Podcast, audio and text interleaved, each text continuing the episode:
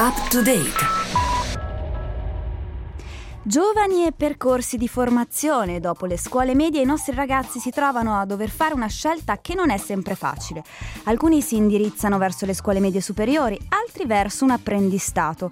Ma cosa succede dopo aver intrapreso una di queste strade? È quello che ha cercato di capire il progetto Snodo, uno studio condotto dalla SUPSI e finanziato dal DEX che si è concentrato sul triennio 2012-2014.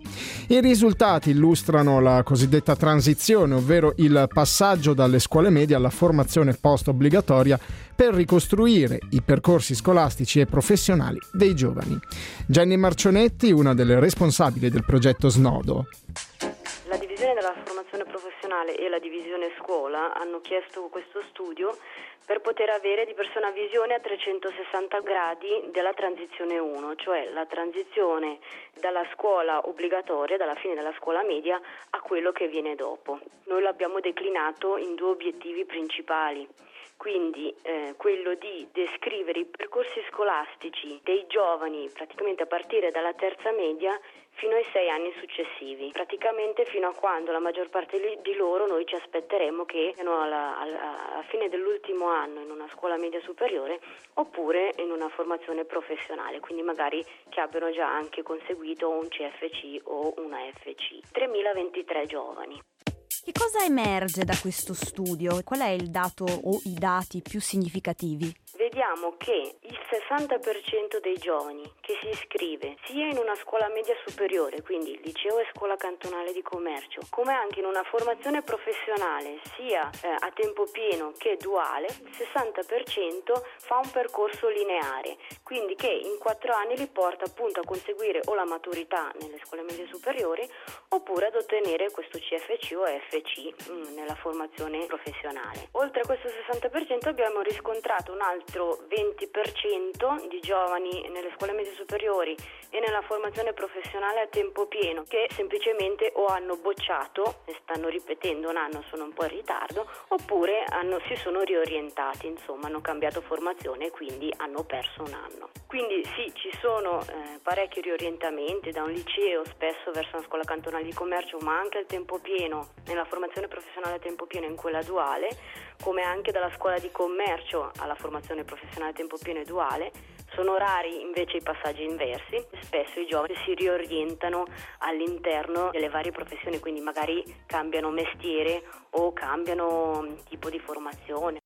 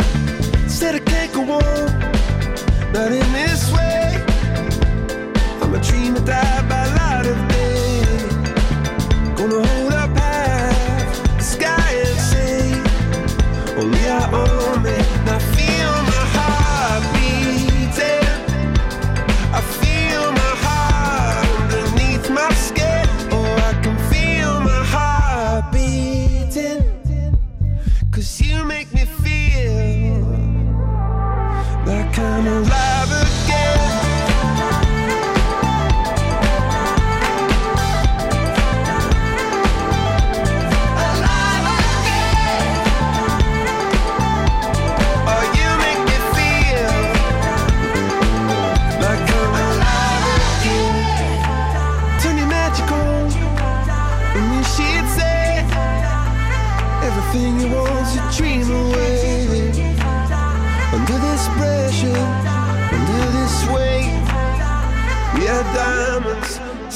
shape. We had diamonds taking shape.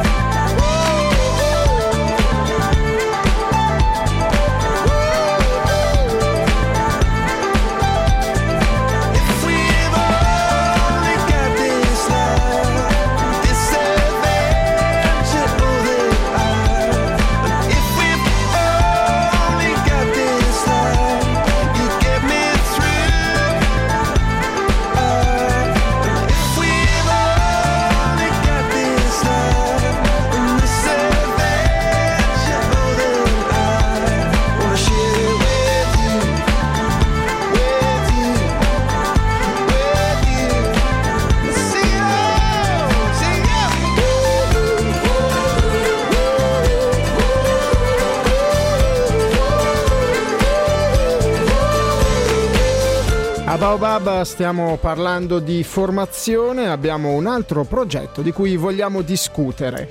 Si tratta di un'iniziativa di Pro Juventute in collaborazione con l'associazione Speedlock Swiss che vuole rilanciare il mestiere dello spedizioniere e avvicinare i giovani alla cultura del lavoro. Scopriamo qualche cosa di più con Ilario Lodi, responsabile di Pro Juventute nella Svizzera italiana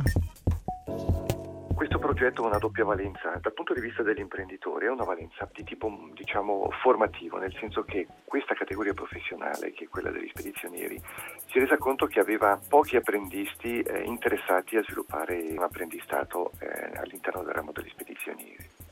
Dal mio punto di vista invece che è quello della persona che si occupa di educazione, il progetto ha una valenza per appunto di tipo educativo.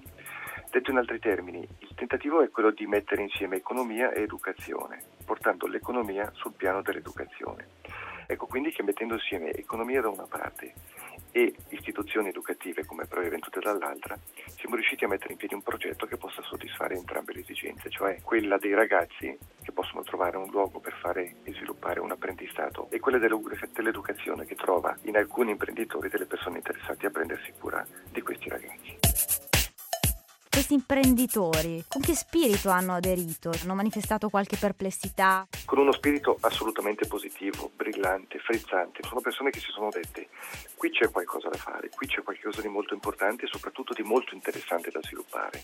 In un certo senso si tratta di un modello educativo che è complementare a quelli che già oggi vengono messi in essere. Persone che, torno a ripetere, si sono in un modo o nell'altro proiettate un po' nel futuro. Hanno magari anche, come dire, osato un pochettino, perché non bisogna dimenticare che questa è gente che rischia del proprio. Eh. Persone quindi che hanno deciso di giocare questa partita, ma con un senso positivo, mm, come dire, quasi a voler catturare quella magia che può stare attorno al lavoro che solitamente si fa con i giovani. Ci sono delle difficoltà nell'avvicinare i giovani ad alcune professioni. Perché queste professioni non vengono scelte? In generale è difficile avvicinare i ragazzi all'apprendistato, nel senso che molto spesso i genitori proiettano delle ambizioni sui propri ragazzi che non appartengono ai loro, ai loro ragazzi. Sono cose anche perfettamente comprensibili perché un genitore, una mamma, un papà si, dire, si occupano dei loro ragazzi volendo anche da loro, o per loro detto meglio, il meglio che possa esserci al mondo. Però a volte queste ambizioni sono mal riposte, credendo che la carriera, tra virgolette, degli studi superiori sia sempre la migliore possibile. Beh, questo non è vero. Noi sappiamo che ci sono delle professioni che offrono a tutt'oggi degli sbocchi professionali interessantissimi ed importantissimi, che possono dare un mare di soddisfazioni. Bisogna soltanto crederci e bisogna credere che fare eh, seguire una via formativa legata all'apprendistato è altrettanto significativo che seguire una via eh, più legata agli studi medio superiori. Quindi spesso i ragazzi scelgono di fare il liceo proprio perché non sanno bene cosa fare in futuro. Si può dire che è una scelta che comunque può arricchire o è soltanto una perdita di tempo? Direi l'uno e l'altro, nel senso che sicuramente gli studi medio superiori sono importanti, sono positivi per la formazione di profili di personalità solidi ed equilibrati, su questo non ci piove. La cosa che però mi preoccupa è che un ragazzo di 16 anni non abbia ancora sogni sufficienti per poter dire che cosa vorrebbe fare da grande. È importante importante avere dei sogni. Molto spesso mi capita di incontrare dei ragazzi che scelgono le superiori perché non ne hanno, ma non è colpa loro, siamo noi che li abbiamo schiacciati sul presente. In questo senso dobbiamo ridare la possibilità ai ragazzi di sognare, di osare, di credere, magari di illudersi un pochettino, ma di, come dire, di proiettarsi nel futuro. Up to date.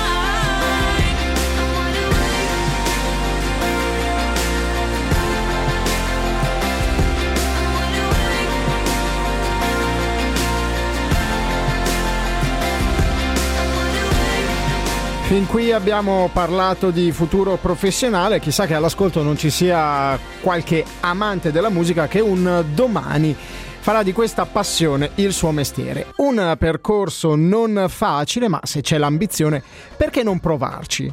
Per esempio partecipando a M4 Music, il festival di percento culturale Migros, che ha aperto le selezioni per la prossima edizione che si terrà appunto dal 14 al 16 aprile a Zurigo. C'è tempo per mandare il proprio brano fino al 31 gennaio prossimo, le categorie sono pop, rock, electronic, urban e per ognuna ci sono in palio 3.000 franchi di premio.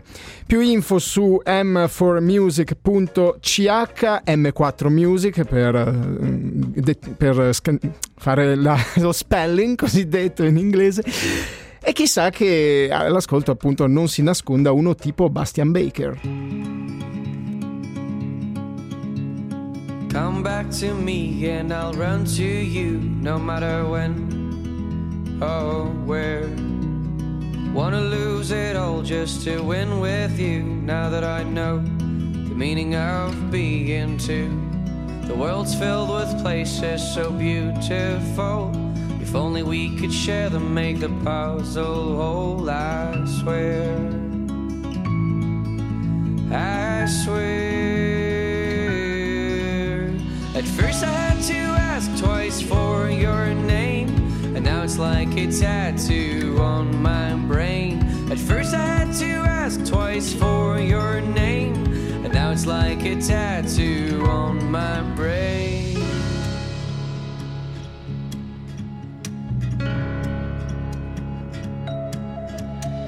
For you have killed my thoughts that I've honed for years. Never felt dependence, it's my greatest fear. Fell into the trap that I've always mocked. You're calling into question what I'm living for, but I swear.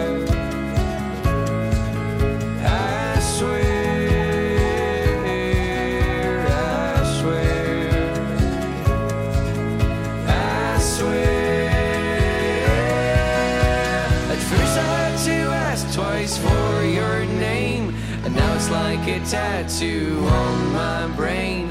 At first I had to ask twice for your name, and now it's like a tattoo on my brain. Oh, I was drunk and drugged in my last night's dream. I woke up sweating and wondering, can all this disappear so suddenly? How it feels weird to have it done to me.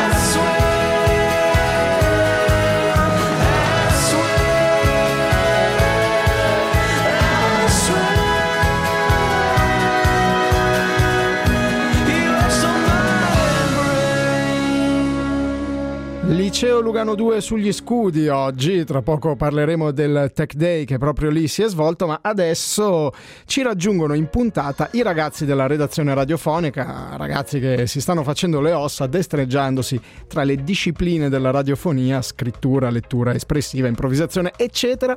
Oggi dalla Lilu 2 ci arrivano informazioni e curiosità su uno dei cibi più amati, desiderati e regalati di sempre. Le frequenze di Rete 3 ospitano Neptune, il primo network studentesco di radiofonia in Svizzera. Ciao a tutti, io sono Laila. E io sono Mara. Oggi, per la vostra gioia, vi parleremo di cioccolato. E vorrei cominciare, Laila, informandoti che sono allergica al cioccolato. No, non puoi dirmi questo. È rarissimo essere intolleranti al cioccolato. Lo so, è la triste verità. Ma, Laila, sai dirmi qualcosa tu sulla storia del cioccolato? Ti dirò una cosa che ti sorprenderà. Il cioccolato non nasce in forma solida come tutti pensano. Il cioccolato inizialmente, infatti, era una bevanda bevuta dagli aztechi. Si chiamava zoclat. Tradotto vorrebbe dire acqua amara.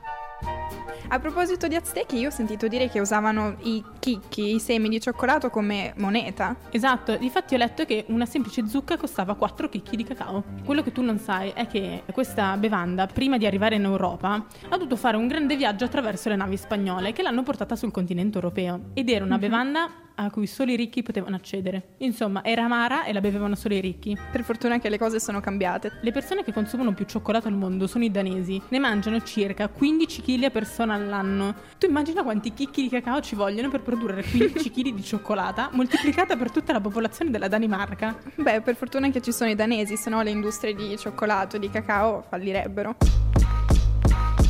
Neptune, A proposito di industrie di cioccolato e di cacao, coloro che lavorano in una coltivazione di cacao sono per lo più bambini e sono schiavi, quindi questo è triste da pensare che per produrre cioccolato si sfruttano dei bambini. Il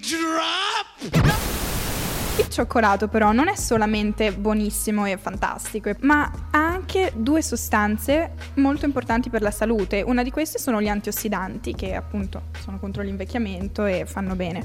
E inoltre c'è la teobromina. Nel cioccolato c'è più teobromina che in qualsiasi altra sostanza naturale. E che cos'è la teobromina? Infatti, mi sono informata, la teobromina è una sostanza chimica che stimola il sistema nervoso centrale e ha degli effetti, cioè ha un modesto effetto vasodilatatore, quindi riduce anche il rischio di avere infarti o problemi cardiaci. Tu lo sapevi che la cioccolata non causa l'acne come tutte le persone pensano?